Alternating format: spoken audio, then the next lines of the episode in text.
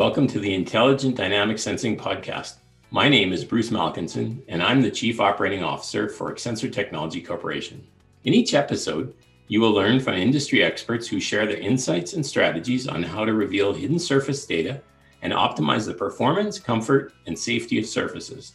We will discuss and present solutions that have worked for real world applications across fields like product design and safety testing, consumer, clinical, and human body performance. Thanks for uh, joining today, Antonio. Uh, today, we're discussing measurement protocols for plantar pressure data. And the first question I have is uh, exactly what is the purpose of the protocol? And then, uh, if you can follow that with what are some of the motivations or applications for protocols? Hello, Bruce. Thank you for inviting me to the podcast. So, um, first, let's uh, define uh, what is a protocol. A protocol is basically a set of rules established for a treatment or for a testing for an assessment. So, let's say it's a set of rules. And the main um, and, the main goal of, um, of a protocol uh, in general, but in this case, in, uh, in plantar pressure um, measurement, is ensure that there is a standardization of all the methods and procedures and reliability of, uh, of results. So um, some of the motivations and application for the protocols are related both to uh, the, the, the, the, practitioners uh, and the athletes and players because this way having a predefined protocol both practitioners and players can um, can really learn uh, how to perform the protocol and uh, making the process and the workflow easier and uh, the, the, the quality of data uh, higher. So, can, can you just walk us through a little bit about uh, what are the components of a protocol and how specific is it to the particular problem? And um, a little bit about the measurement technology as well. Yeah, um, the, the components of a of a protocol um, are first we need to make a difference between the design of a protocol for research purpose and a design of a protocol for uh, to be used in a applied practical and clinical setting. In this case in a, sports performance whether it is a uh, a sports performance clinic or it is a team sports environment where you have different uh, people uh, of the of the staff of the staff working on a on a with with the players and with athletes for testing and monitoring. So uh, the um, the mm, the specificity of a protocol um, is given to the fact that uh, we are looking at different uh, metrics and different data outputs, um, uh, whether we are um, whether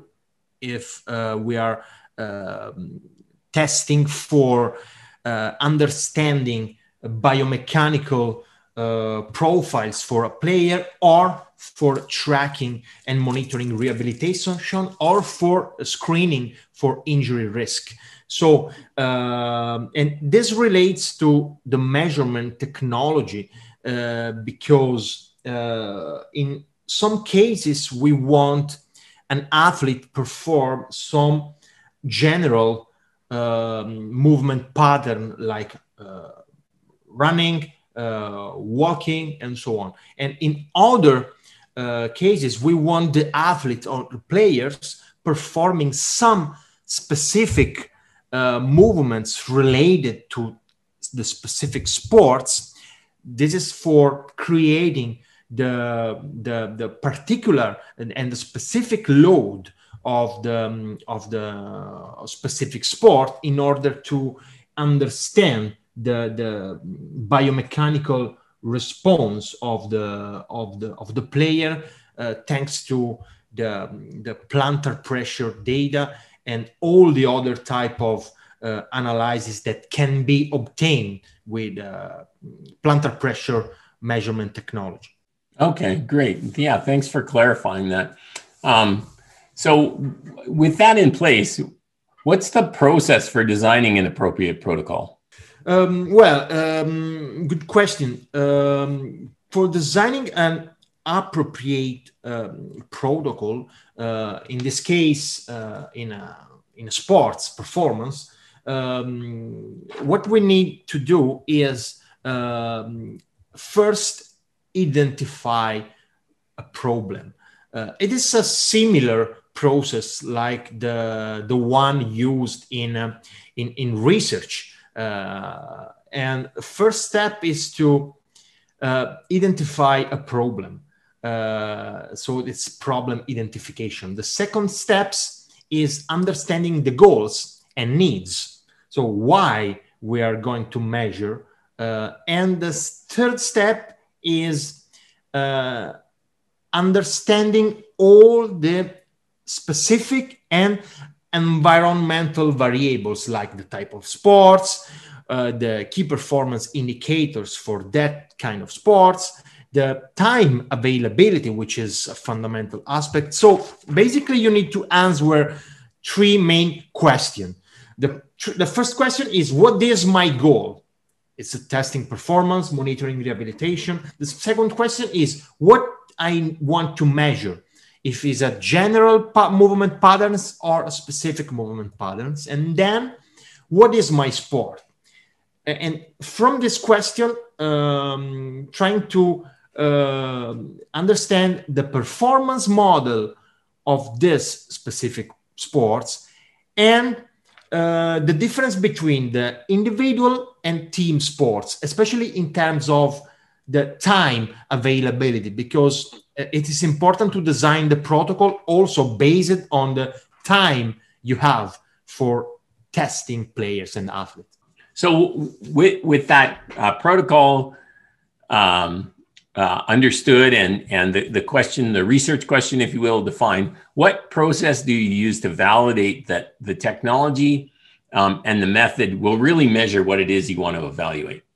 Firstly, uh, we know that when talking about um, about uh, validation uh, uh, and validity, we know that uh, let's define validity it's the ability you know of a given test to measure what it is supposed to it is fundamental to uh, compare uh, among athletes. Um, in this case, um, in the case of plantar pressure technology and protocols that we are going to design, um, we know that the technology uh, measure the, the output of the measurement is pressure. Uh, it's pressure and uh, and the ability of uh, the pressure in terms of uh, distribution of load on the plantar surface of the foot and also the the path and development of uh, the center of pressure over time so uh, this is the the what the machine know and measure so starting from understanding this uh, validation is based on our proper understanding of biomechanical pr- principle. If we know uh, what are the the, the main um, the main aspects of a specific sports uh, in terms of uh, main demands, uh, whether it is acceleration, whether it's uh, speed, whether it is uh, change of direction, and so on. once we understood this, then we can analyze and use the pressure data compared to the specific activity. Uh, in you know, in speaking about the specific activity, how do the how do the details of the specific specific activity or the sport itself affect the protocol design? Um, yeah, um, the details of the specific activity uh, affect the um, protocol uh, design, um, especially um, uh, when um, there is a, how to say, a difference between the the the, the, the energy systems involved. Uh, if it's a long duration uh, event uh, or a uh, so an endurance based event or a strength power oriented event uh, because in just in case it's a strength power oriented event uh, we are more interested in understanding uh, how uh, the, the, the, the, the propulsion uh, forces and the acceleration of the three segments of the foot during the rollout is uh, um, is um, how to say working respect to an endurance uh, event. Also, the dynamics of the foot strike is uh, very different. So all these details are going to um, to affect uh, the way we design uh, a protocol and also the, the the duration of the of the test as well. So throughout this series, we've been discussing plantar pressure data, and there are multiple mo- modalities for this, right? Stance pads, runways, insoles.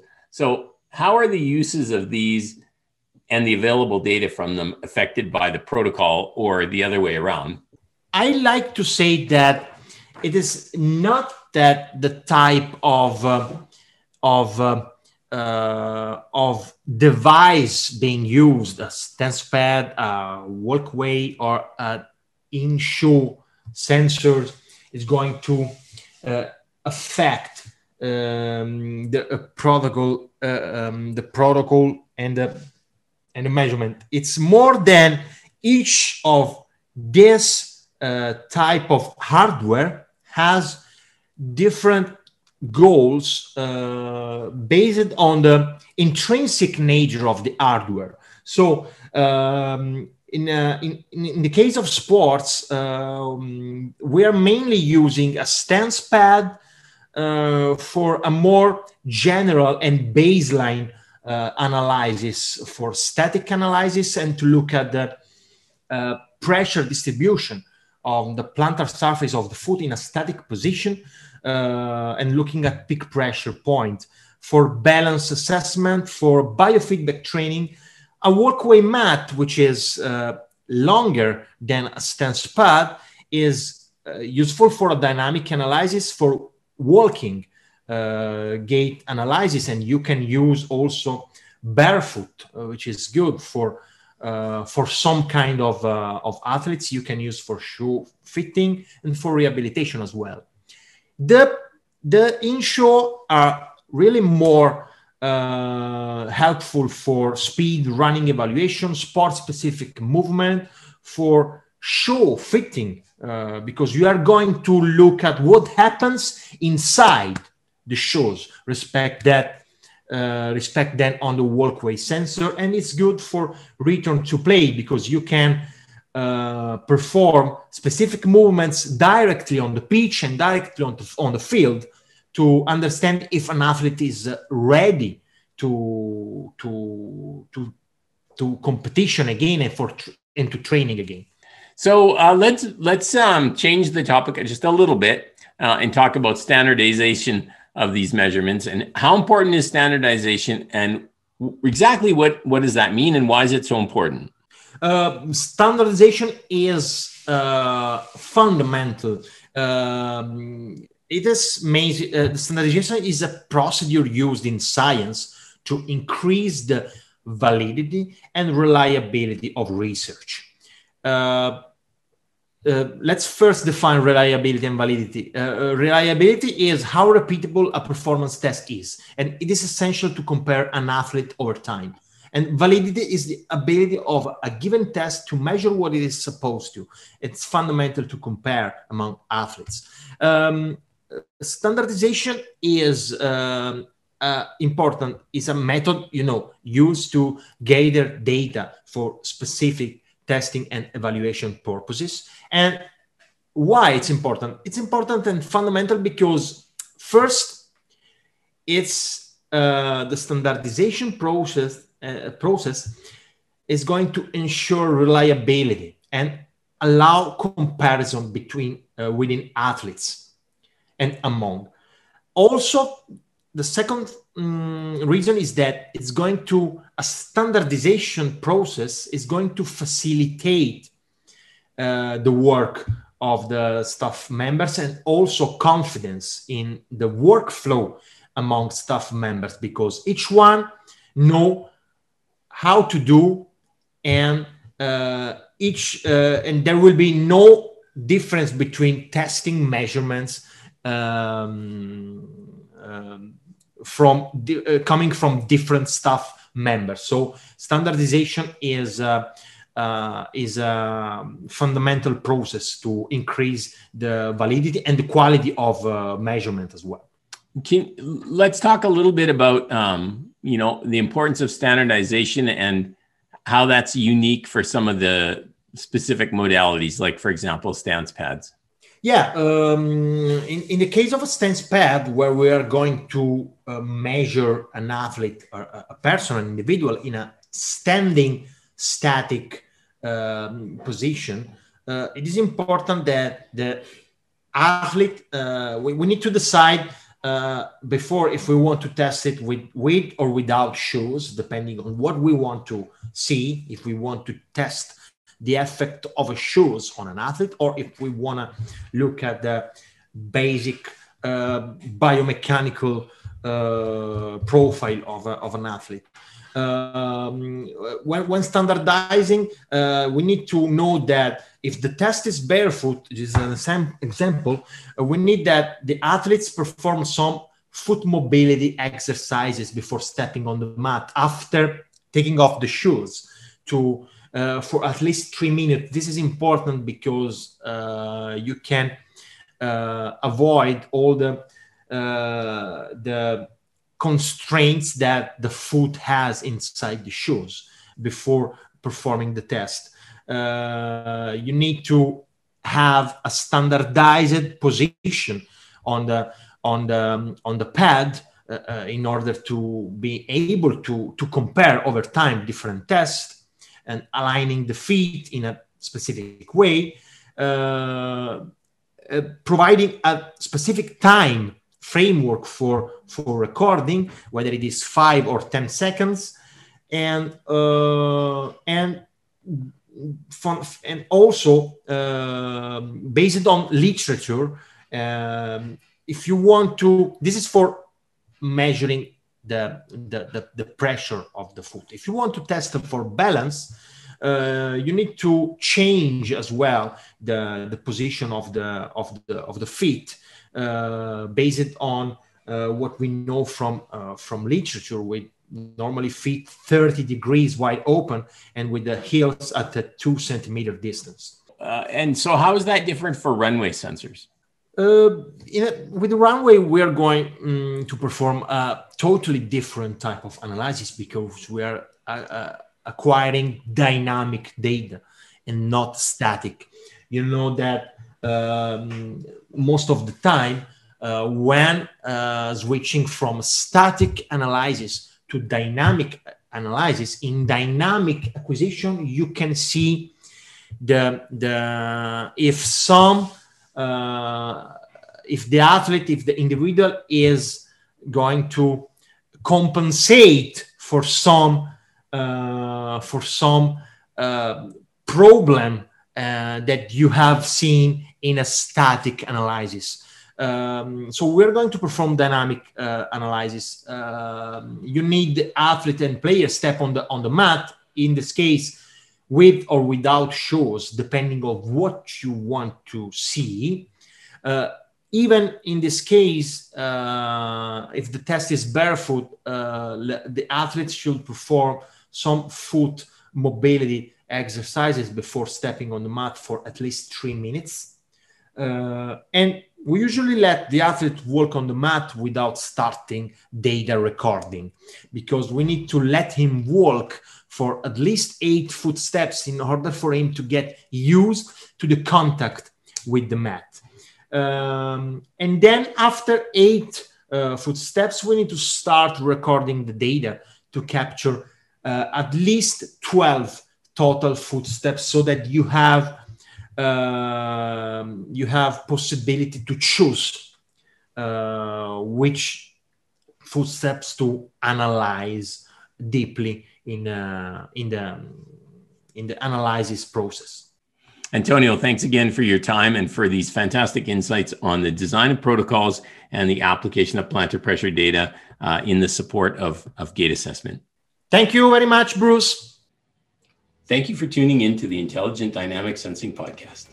To learn more, go to XSENSOR.com or email us at sales at XSENSOR.com with any questions you may have. We'd love to hear from you. Never miss an episode by subscribing anywhere you listen to podcasts.